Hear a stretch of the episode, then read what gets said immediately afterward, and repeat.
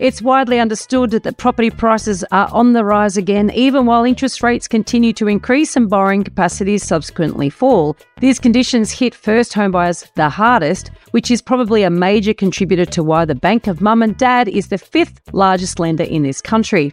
And from a societal perspective, this will continue to drive a wedge between the haves and the have nots. For those first home buyers fortunate enough to have parents wealthy enough to help them, great. For the rest, this divide will exacerbate generational disadvantage.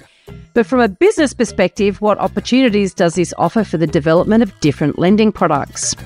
Welcome to The Elephant in the Room. This is the podcast where we love to talk about the big things in property that never usually get talked about. I'm Veronica Morgan, real estate agent, buyer's agent, and buyer's agent mentor, co host of Foxtel's Location, Location, Location Australia, author of Auction Ready, and co host of Your First Home Buyer Guide. And I'm Chris Bates, mortgage broker, recently ranked number five in Australia out of over 18,000 brokers in the annual MPA Top 100 Mortgage Broker Award.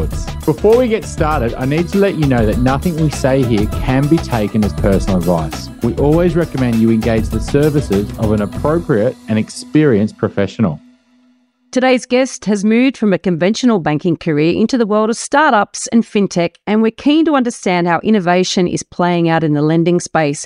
Brian Hartzer spent 15 years in senior executive roles at major banks in Australia and the UK, and these included being CEO at Westpac, and divisional chief executive roles at the Royal Bank of Scotland and ANZ.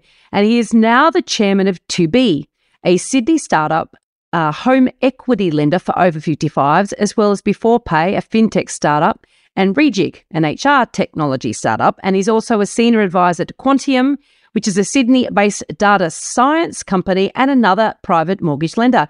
He's also an angel investor in and ad- advisor to several fintech and technology startups. This is all a bit of a tongue twister, but what I'm trying to show you, he's got quite a pedigree. and we're really impressed that you've decided to join us today, Brian. Um, and this is a great conversation, I think, very timely in terms of what's happening in the property market with affordability, et cetera, et cetera. So thanks for joining us, and we're looking forward to this chat. Thanks. Thanks for having me. Nice to nice to be here.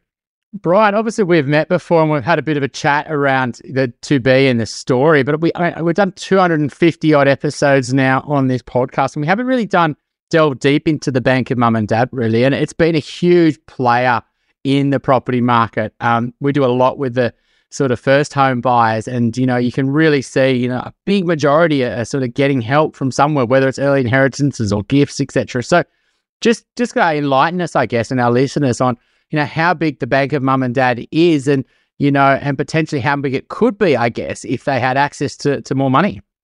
Yeah, well, I think it is already a very big lender. I think you cited that at the start of the uh, podcast that this has become a, a huge uh, feature of the property market. And um, for better or worse, certainly for people who are trying to get on the property ladder, given what's happened to house prices over the last pick a number 10 years 15 years uh, it's really difficult for people to get going if they haven't got a bit of help from from the parents who've built up equity in their homes. Uh, and there's another big demographic aspect here which is just the aging of the baby boomers means that you've got five and a half million people who have been many of them paying mortgages.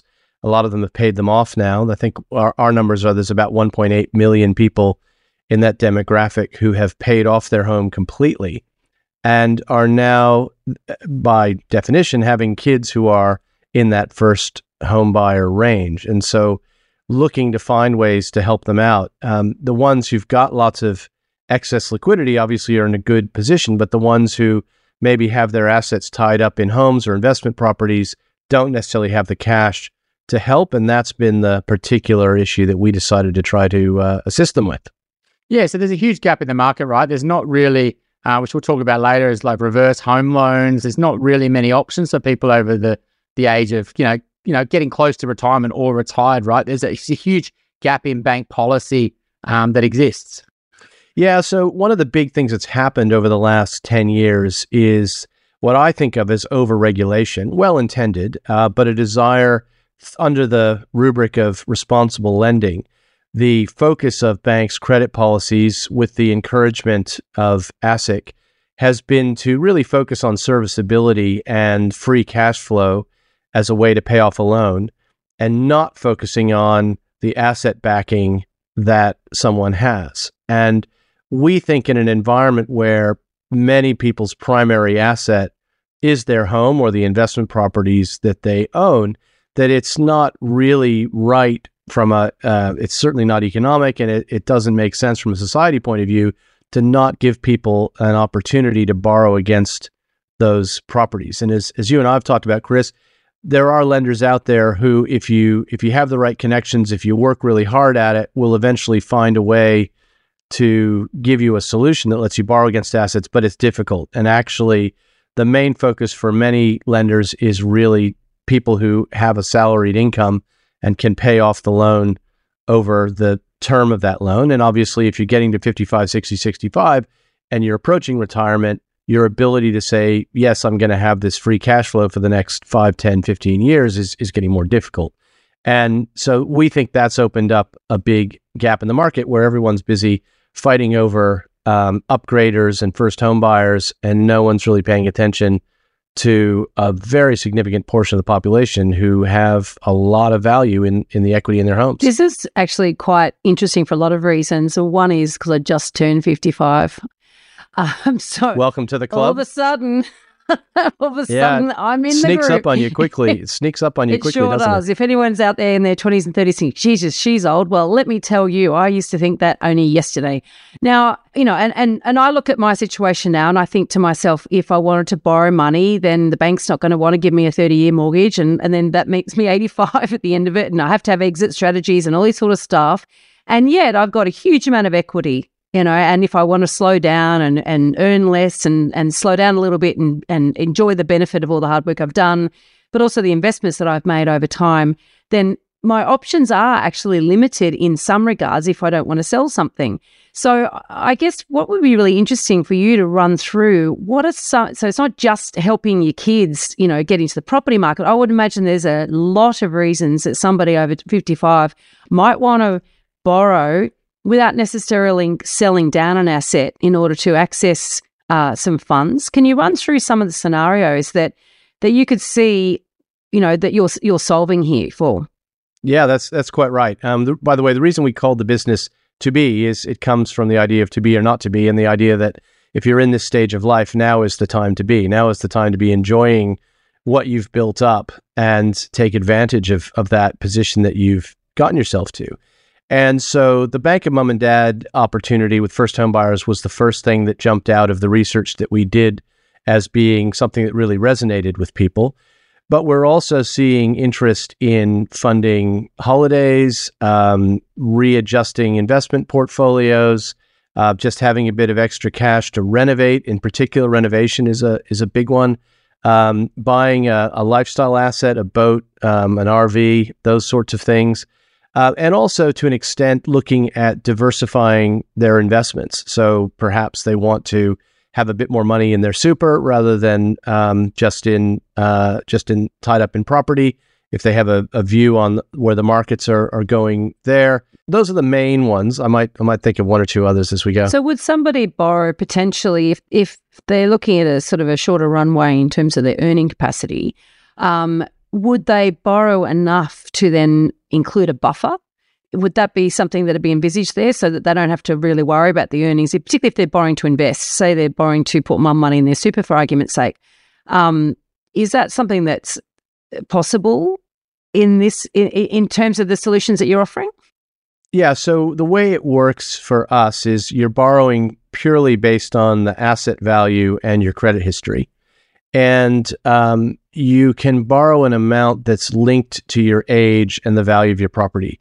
So essentially, the loan to value ratio that you can draw down on depends on how old you are. So for us at 55, you can borrow 15% of the value of your property up to 35% if you're 75. So it increases 1% a year.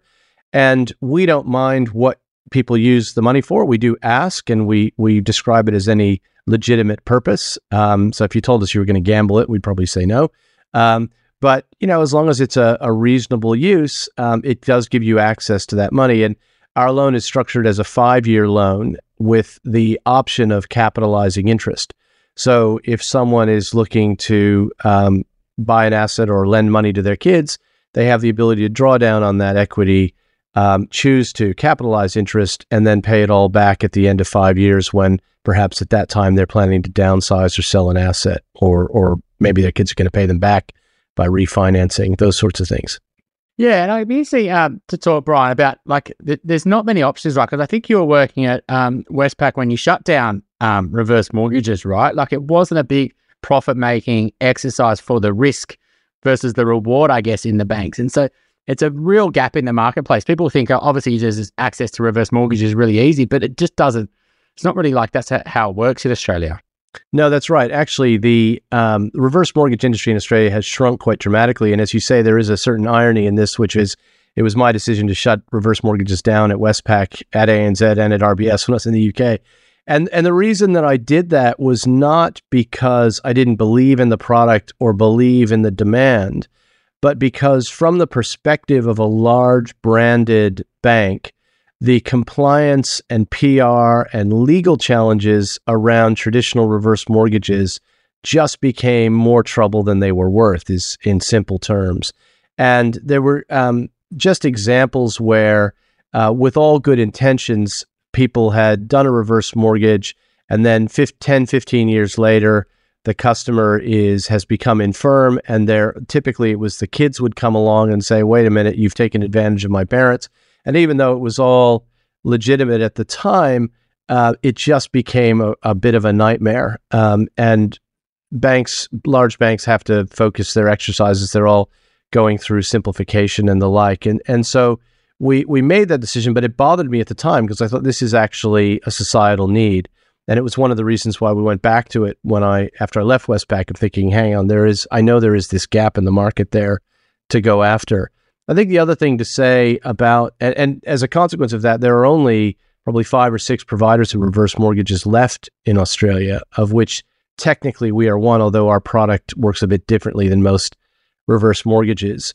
The other subtlety is most reverse mortgage players are, we talk about it internally as people who need the money as opposed to people who want the money. Um, and so it's people who only own their home, don't have a lot of other assets, and therefore their only way to stay in their home is to get a reverse mortgage. We're targeting a more affluent segment of customers who actually do have other assets.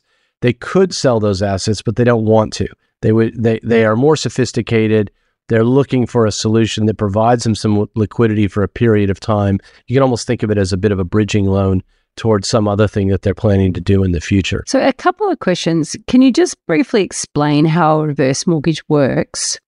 And then I'm curious to know what the sort of, you know, what's the difference in interest rates for argument's sake? You know, like obviously uh, there's there's more risk I guess potentially to you guys than you know the typical banking model, perhaps. So it'd be interesting to know, I guess, how how you price that, but yeah, how does, do you want to explain? It's a long time since I've spoken to anybody about a reverse mortgage, so I can't remember. Yeah, sure.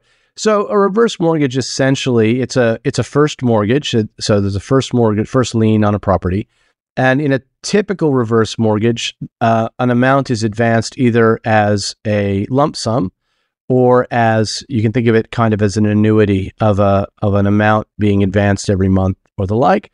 And uh, the the balance, the interest is capitalized so that the amount of the loan rises over time as a function of that that interest. And typically, there's an agreement that the loan is payable when you sell the property or go into uh, permanent care uh, for an for an elderly person. And at that point in time, the property is sold, the loan is repaid, and the the remaining equity goes to uh, the client. So that's the typical solution. And it's typically been for people who are, as I say, only owning their home, don't have cash flow, need um, some extra support there.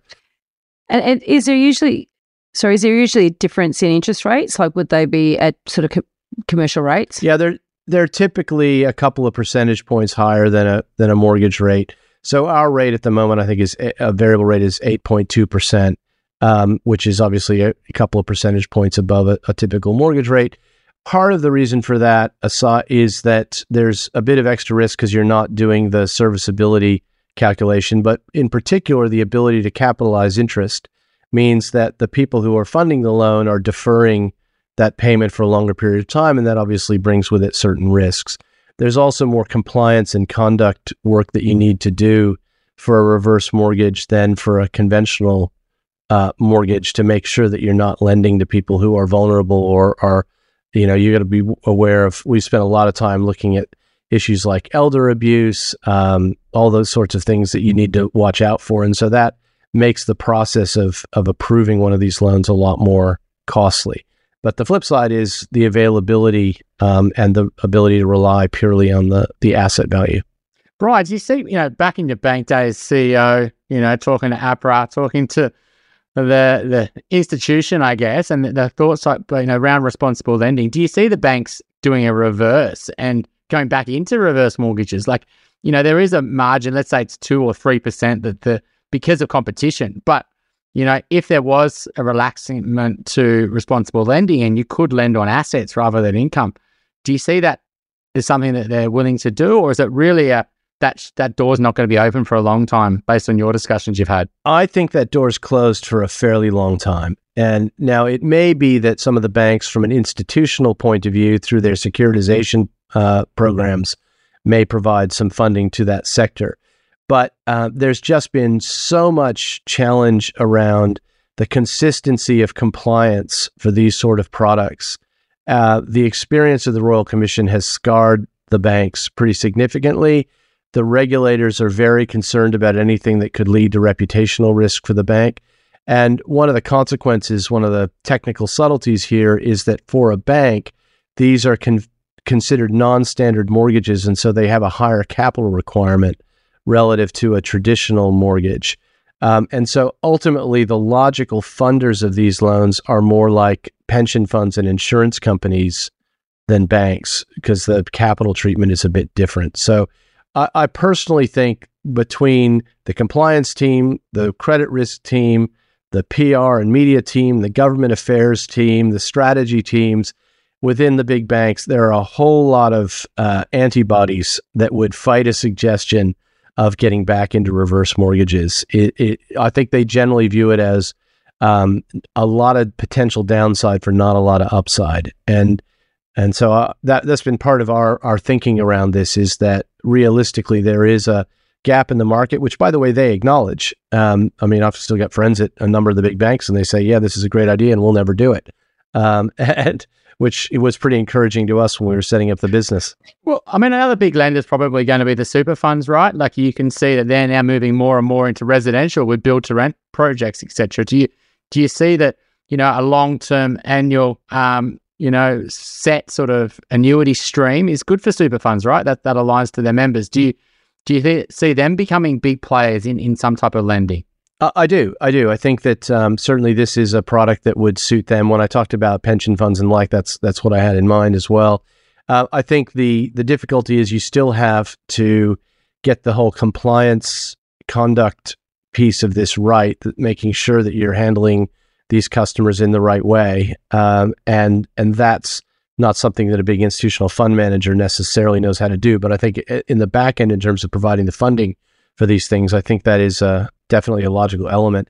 The other thing I've seen with super funds is they actually tend to be quite conservative, so they don't tend to want to get into new things. So I think this is a category that will develop over the next five years uh, and become more legitimized, and then gradually, as the volume grows, you'll see more people looking at it as a as a logical place to invest their money.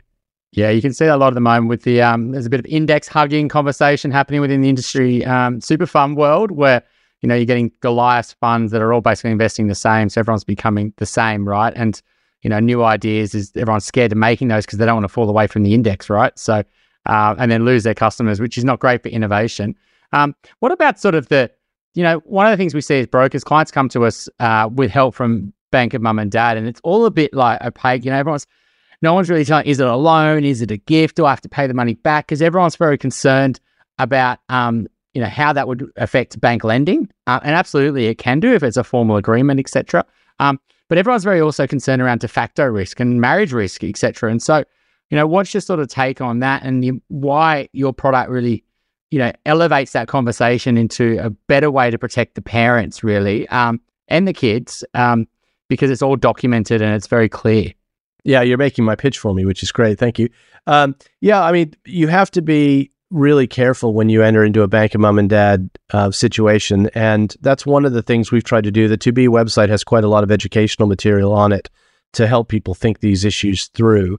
So, um, different lenders treat these things slightly differently. Um, we have found some ways. So, at, at a high level, our recommendation, um, and I, I'm not going to, I wouldn't call it advice because we don't give advice, and people should seek independent advice um, when they're doing these things. But but our recommendation generally is that you should structure this as a loan because um, I know you guys have this concept of the Dumbo.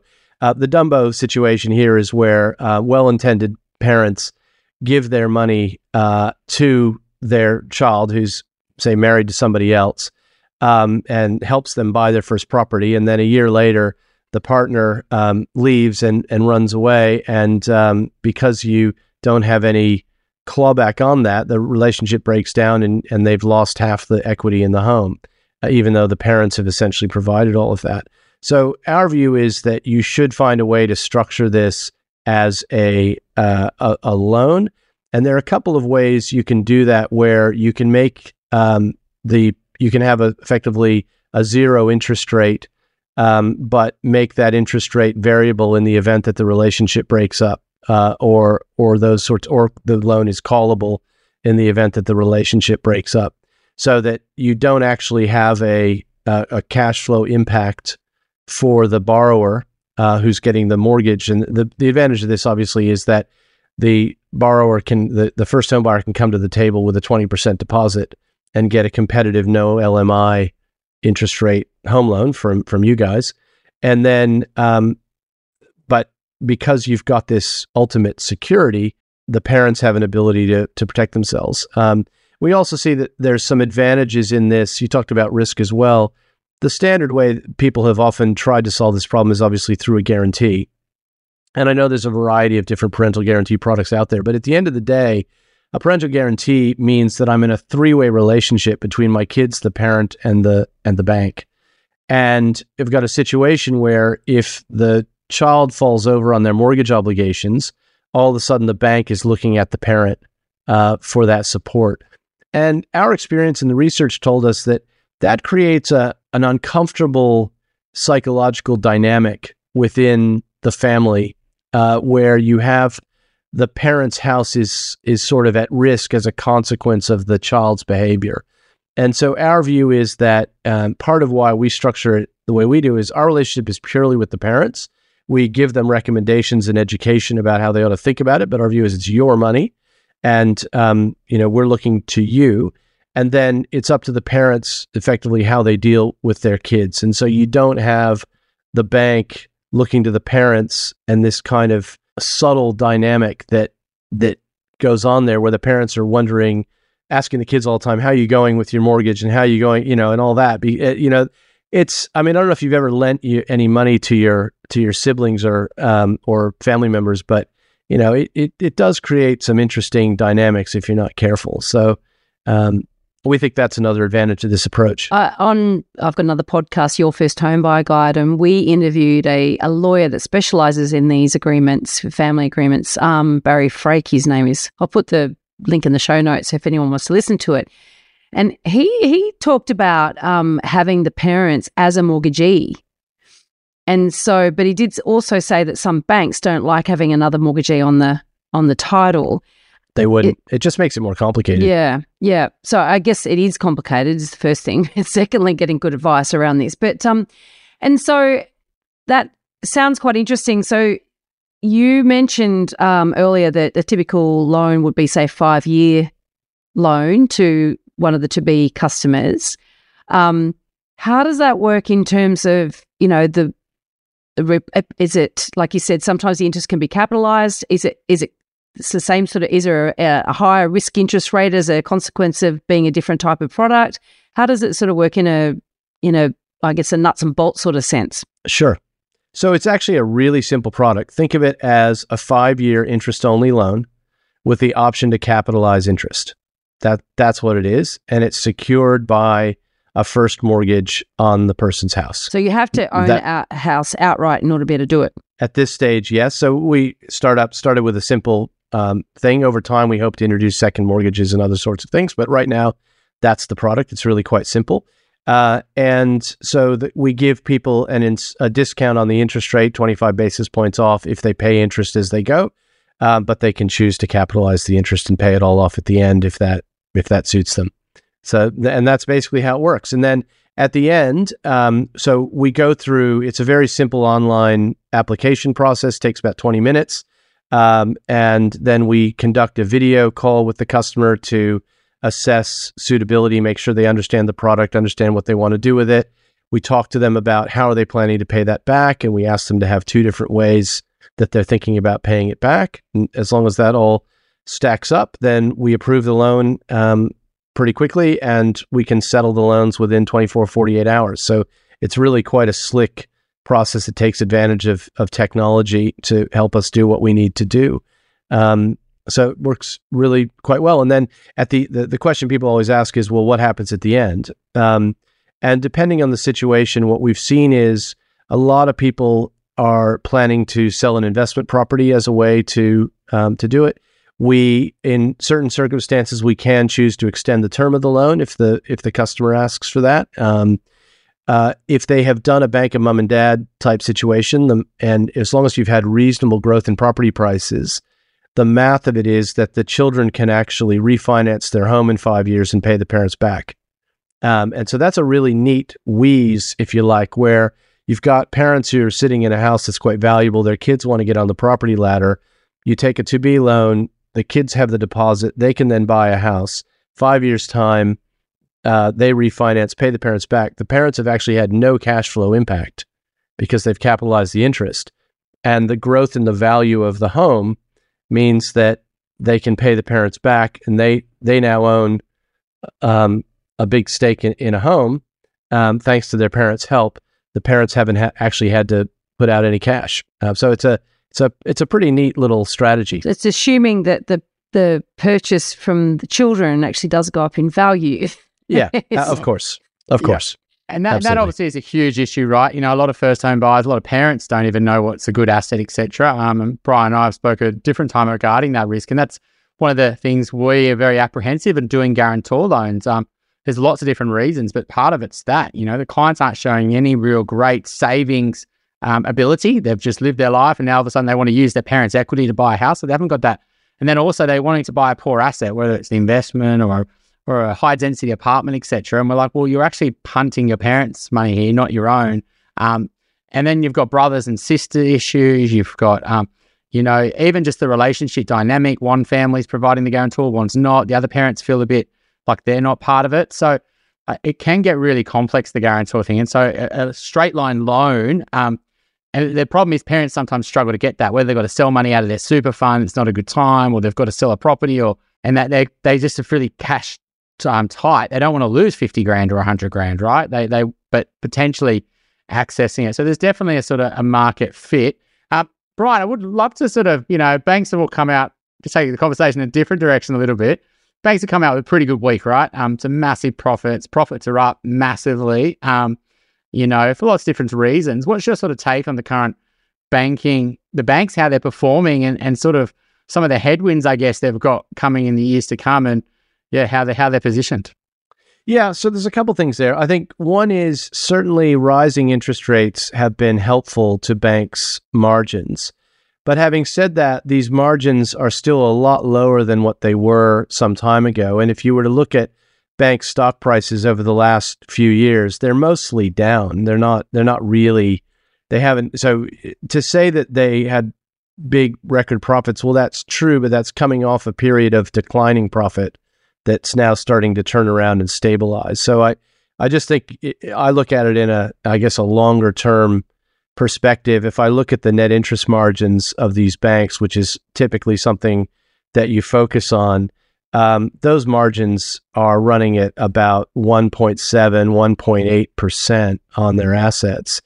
That's probably 10% lower than they were a couple of years ago. So the margins are being squeezed. Um, they have had a, uh, as I say, a bit of a benefit in um, being able to reprice their loans without having to reprice their deposits. And so that's allowed them some uh, relief.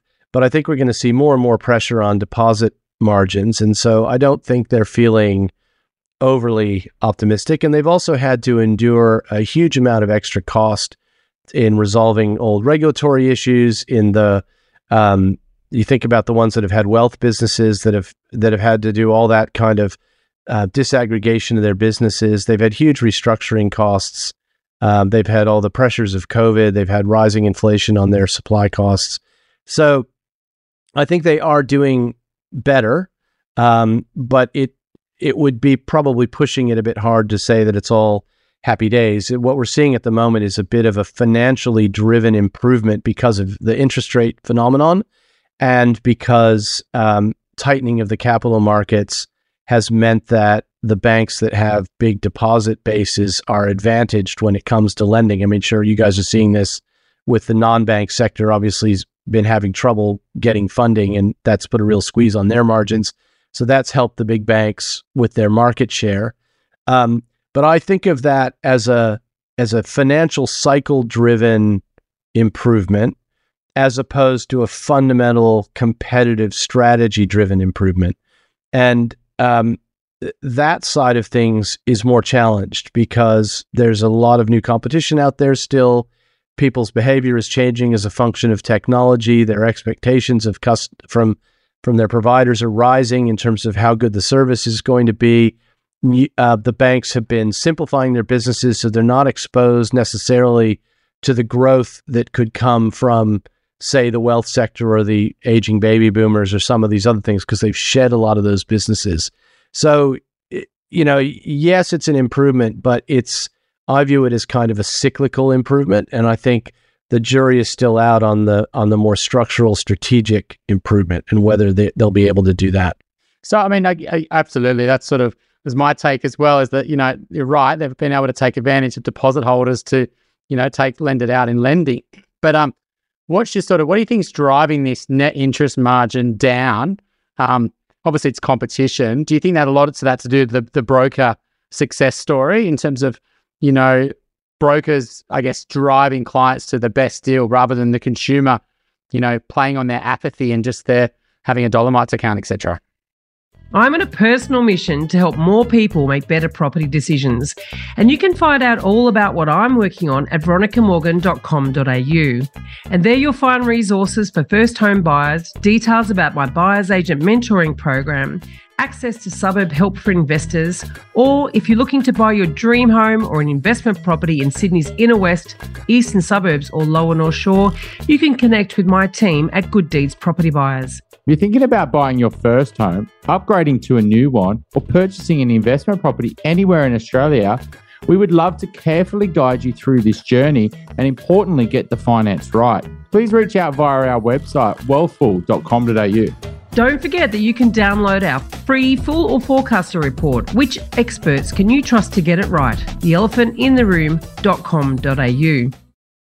I think brokers have certainly played an important role in in price discovery through this period. Um, but I think it's just um, competition. Think of it as we've had a period where a lot of money was pumped into the economy, both globally and domestically that money ends up in people's deposit accounts, whether it's consumers or small businesses.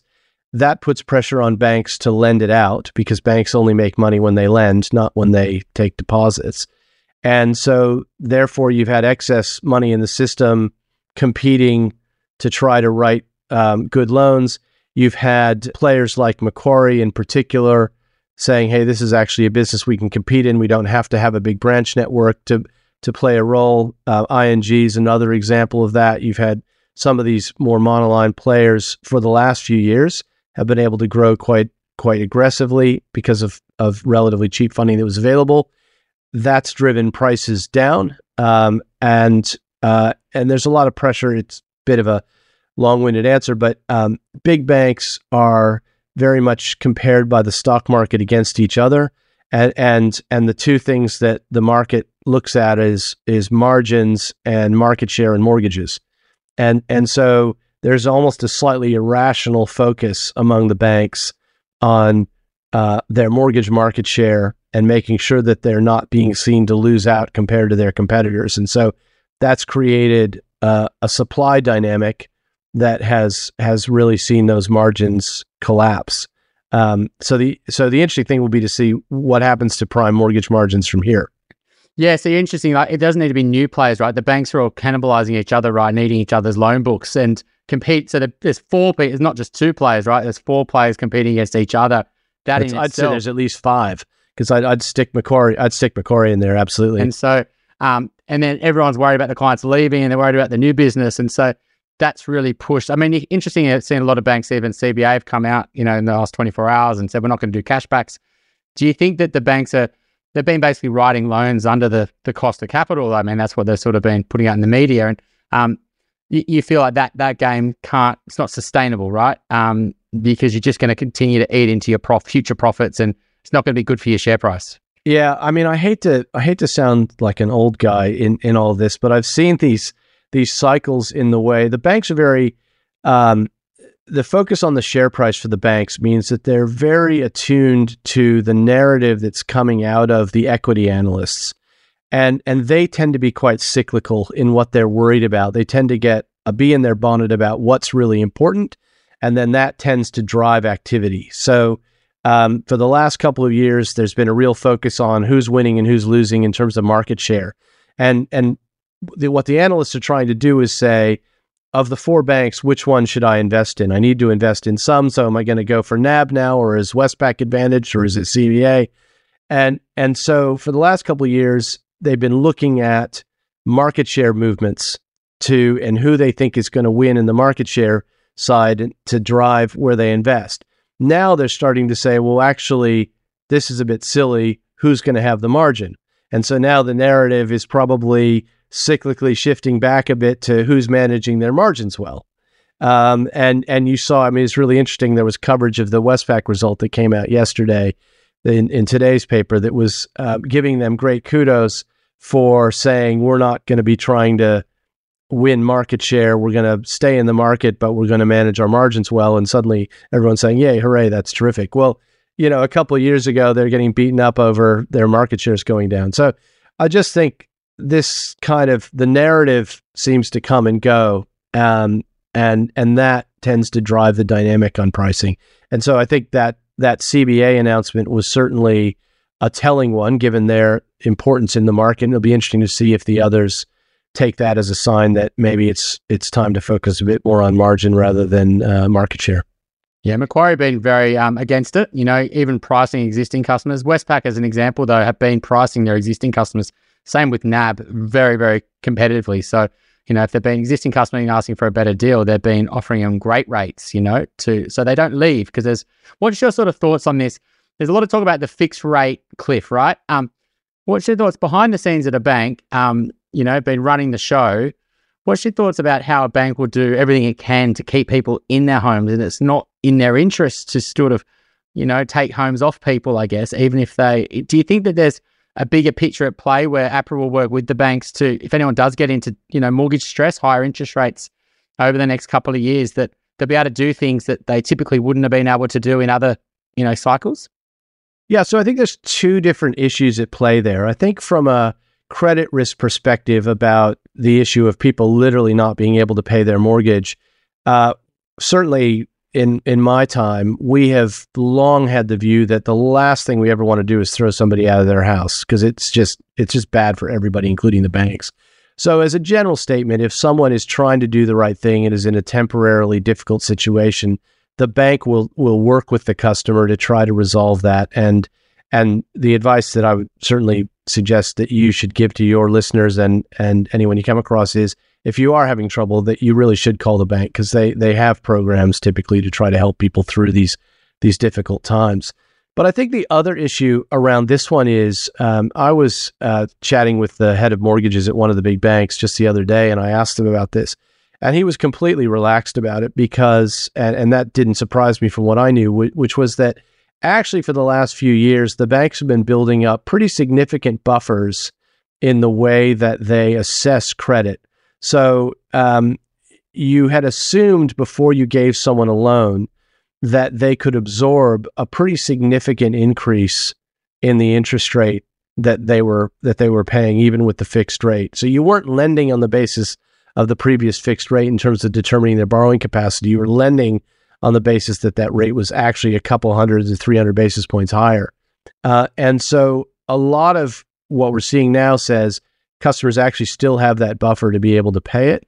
The other thing is that um, people have built up quite significant savings over the last few years. So those savings tend to also be associated with people who've got mortgages. So there will be exceptions and there will be smaller segments of people who who run into difficulty. But my assessment is that the the ones who genuinely get into difficulty will be a pretty small percentage, and the banks will generally want to help them out. The bigger issue is more for the economy that what what this issue does is it squeezes out spending in other parts of the economy. And an interesting thing to, to point out is that is actually the point of what the Reserve Bank is doing. They are trying to slow inflation. They don't have a lot of levers. The best lever they have is to actually squeeze people's spending by lifting what they have to spend on their mortgage, ironically. Yeah, it's interesting you say that because going into 20 this uh, recent boom, you're right. I mean, we could still borrow at seven, eight times income, potentially, uh, most around that six to seven. But if you went back to 2014, it could have been, you know, 10 or 12 times, depending on the calculator, right? So it's, it's lucky we didn't go into the higher interest rate environment if we had that run up in lending up to 2014, 2015. If it was still on those massive multiples, we would have even bigger price gains, but that people wouldn't have been able to cope. Or perhaps those people might be the ones that might be most at risk then, the people that borrowed back then. You know, no one's talking about them and they might have more equity, but yeah, most of those people have paid down quite a lot of their loans by now. Is is my experience. Um, but yeah, I agree with you on that, Chris. I think um, the regulator deserves credit um, in terms of pushing the banks to be more conservative on that, and the banks themselves. I would think I mean, there's a perception that that banks are are kind of cowboys and want to just lend irresponsibly. They don't. I mean, what you have is a, a genuine constructive di- discussion between the banks and the regulators as to what is the right point, what's too conservative and hurts customer service and and the economy versus um, what's uh, overly liberal and and gets people into trouble. Everyone actually has this. My experience is people have the same objectives around that. It's just a debate about where to draw that line. I mean, you are Mr. Wagyu, I guess. You were the guy that uh, we covered this um, we covered this quite a lot in this podcast. It was it was probably my number one news story back in 2018 that I was watching like a hawk. Um, you know, and uh, waiting for everything I could hear in the media. Could you give us a bit of a understanding for our listeners of you know the fight between Westpac and ASIC back in sort of 2018 and what happened behind closed doors and you know and, and what, what why that was such a big moment for the property market and lending in general. It was it was a huge case. Um, that rightly got a lot of media. Yeah. So, in simple terms, um, there was a debate about how much detail the bank needed to go into in analyzing a customer's expenses before making a loan and determining that that loan was responsible or, or suitable for the customer. Westpac had taken the view that re- by relying on uh, benchmarks around what customers spent on different categories, um, depending on who that customer was, their age and stage, and the rest of it. That that was in fact a not only sufficient but a better way of determining how much a customer could afford to spend on the mortgage. ASIC's view was no, no, no. The customer has given you their bank statements. You must go through them in detail. And if they spent you know, however much money on holidays, that's what you need to build into the thing. So our view was in simple, normal human terms, well, hang on. Fine, I might have spent that money on a holiday and, you know, whatever. I've gone to Noosa last year. But uh, but if I've if I've now bought a house, I will adjust my expenses so that I can make my mortgage payment. That is both just sensible and it's also what experience told us. And um, but ASIC took a very firm view and effectively sued us and said, no, no, no, you're lending irresponsibly. Because you're not analyzing people's expenses properly. And um, our view and my view was, I'm sorry, I just don't agree with that. And so we we fought the case um, in court. Um, it was very painful because we went through a period for a couple of years there where the market was concluding that somehow Westpac's mortgage book was very risky and that we were being irresponsible. We were very confident that that was not true. Um, and but it was it, you know as one of my colleagues used to say when you're explaining you're losing. So it was a very it was a very difficult time for us um, in terms of that perception. But ultimately we won the case. And the, the reason you referred to wagyu the, the reason it's called the wagyu and shiraz case is that the judge in his judgment on this said i might eat the finest wagyu and drink the finest shiraz every night but when i take out a mortgage i can get along on much simpler fare i think was his was his line which is actually quite a nice way of, of articulating the point that actually real people know that taking out a mortgage is a responsibility and they tend to adjust their spending to suit that, which is why our view was if you look at the benchmarks of what people need to spend on different uh, categories, that's a pretty good indication of what they can get by on and whether or not they're going to be able to afford this mortgage. And that's effectively what rising interest rates is meant to do to us as well. You know, cut back in our Wagyu and Shiraz. And, you know, it's like the case in Absolutely. point, uh, current environment. But why do you think that was such a big, why do you think that was so important though, Brian? Like, because a lot of people, like, if that went the other way, which, you know, an ASIC won, which I'm not sure what their chances were anyway, but that's what really was causing the 2018, 2019 repricing to the property market. And when your case was solved, plus the election, plus rate cuts, plus APRA cutting, there was a, a multiple of positive things. But that that was such an important case. Why do you think it was so important for just the whole Australian economy, really? Yeah. Uh, well, I think it would have led to an excess of cons- it, w- it was already leading. You would have seen this. It was already leading to an excess of conservatism in bank lending policies, where the mindset and and this has been a frankly a, a broad issue for banks over the last 10 years that the mindset stopped being i'm going to make a commercial judgment about risk and return and what's appropriate.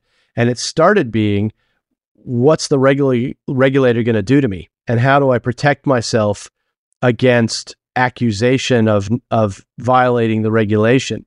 And so the mindset became all about how do i make sure that i'm being conservative enough that i don't get in trouble with the regulator because if I do, if the regulator decides I've done the wrong thing, regardless of whether I have or not, I'm going to have a PR issue because the regulator feels they need to say everything publicly. I'm going to have the stock market get um, worried that I've got a problem. I might get I might get fined, um, and and so on. And so it has led to this real um, conservatism, gun shyness, whatever you want to call it. But in particular, and I think where uh, in addition to reducing the amount of credit that was available, it also made the process of getting credit incredibly difficult because the banks had all these lawyers looking at the regulations. And one of the things I like to point out about banking is that banking ultimately, most people would agree, is about judgment. That I assess someone based on character, I assess them based on their their balance sheet, I assess them on, on these things, and and then in cash flow and so on. And and then I make a judgment.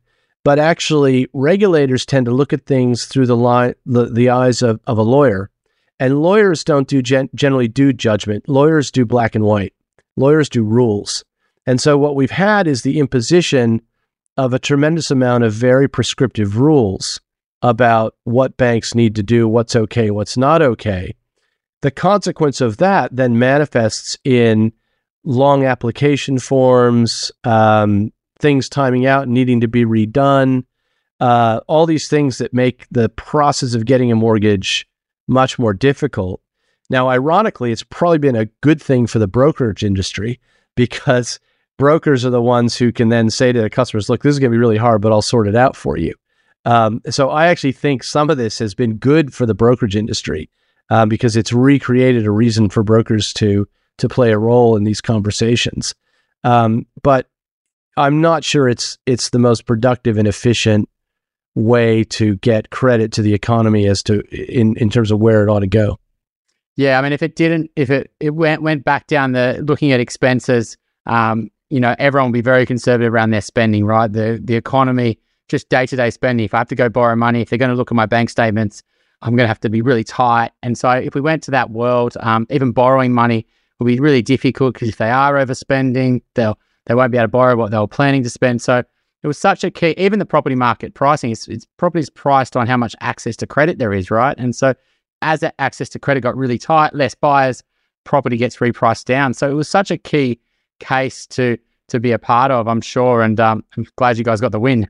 Yeah, thank Not you. only that, but I mean, because all of that activity, you know, with the the the tightening up of lending, particularly to investors as well, and also the Royal- the Banking Royal Commission, that all created effectively the longest downturn we've had in property prices since we've been tracking prices, right? So look at CoreLogic came out with those lovely, lovely charts that show the the length and the um the length and the depth of any of our downturns, and that is by far the longest and most protracted. So, um, and I think the deepest actually, uh, the last time I looked at, I think we've just pipped, we've got just had one of the shortest ones, but steepest, shortest but steepest. I don't think we quite got that far.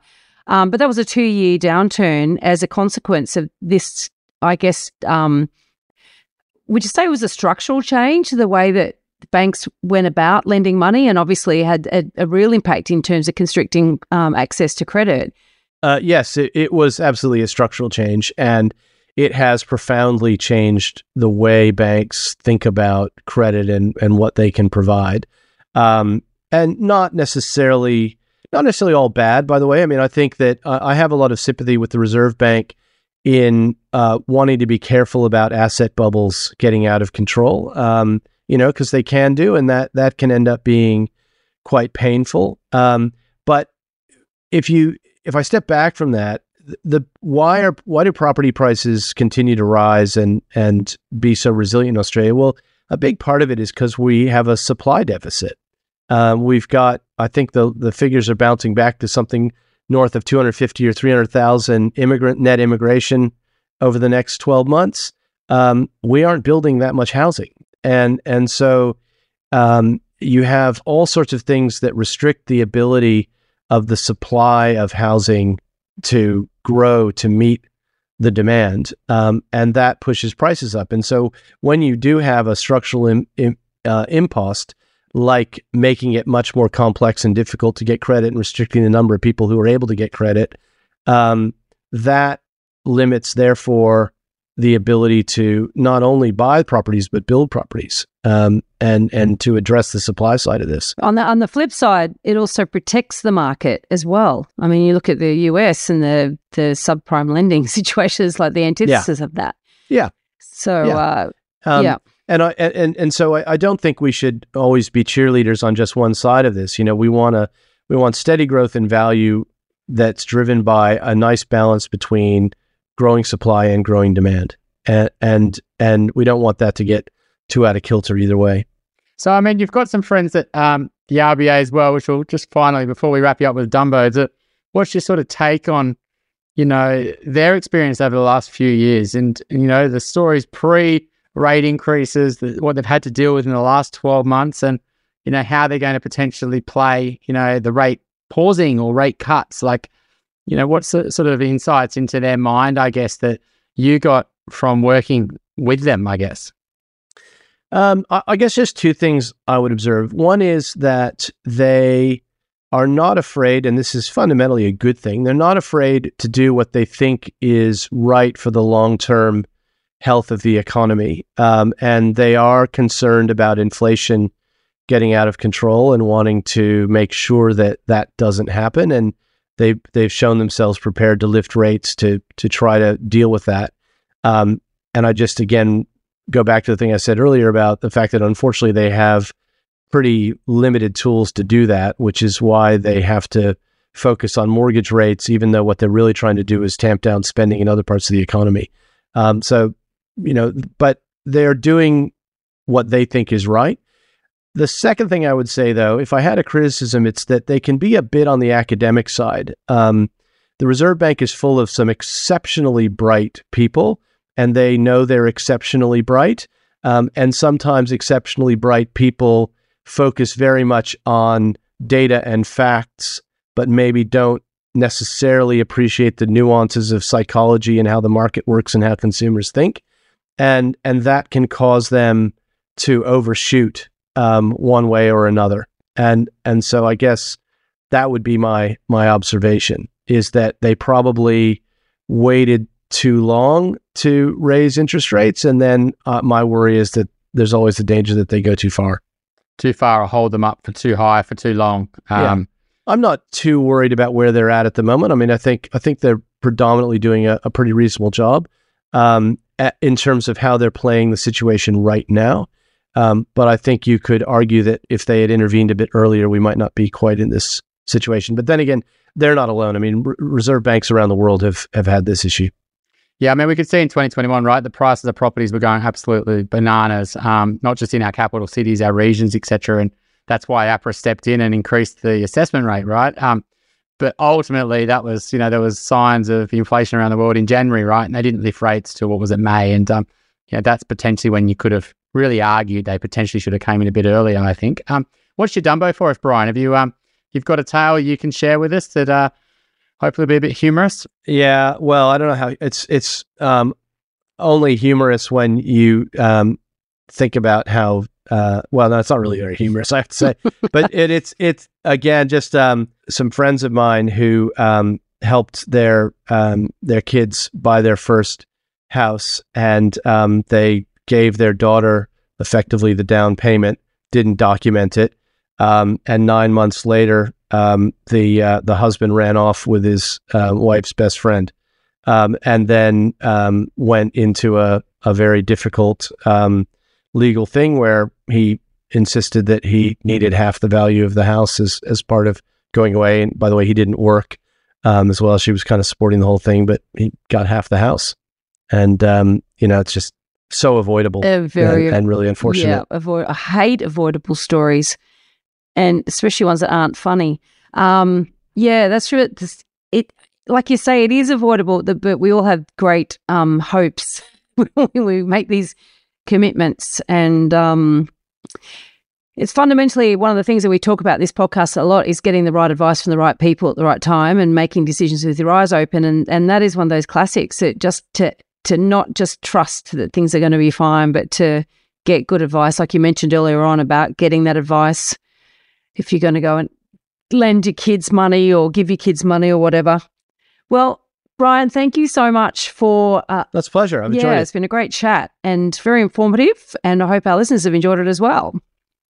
So do I. Thank you very much. Thank you, Brian. Thank you And- for sharing the insights around the Royal Commission, the whole Wagyu case. It's very enlightening. And, That's a um, yeah, pleasure. appreciate the, to hear your thoughts. Thanks for coming on. That's great. And um, uh, if your listeners could check out 2be.com.au, there's a lot of good information there for them. Yeah, absolutely. In the uh, with a f- you know your bank of mum and dad, you're thinking about borrowing money. You know, I think um, our advice to our clients is really having those real round the table conversations. You know, not only what the you know thanking them for the money, making sure you've got all the brothers and sisters on board. Um, how are you going to get rid of this loan? What are you going to commit to? How are you going to keep the parents informed?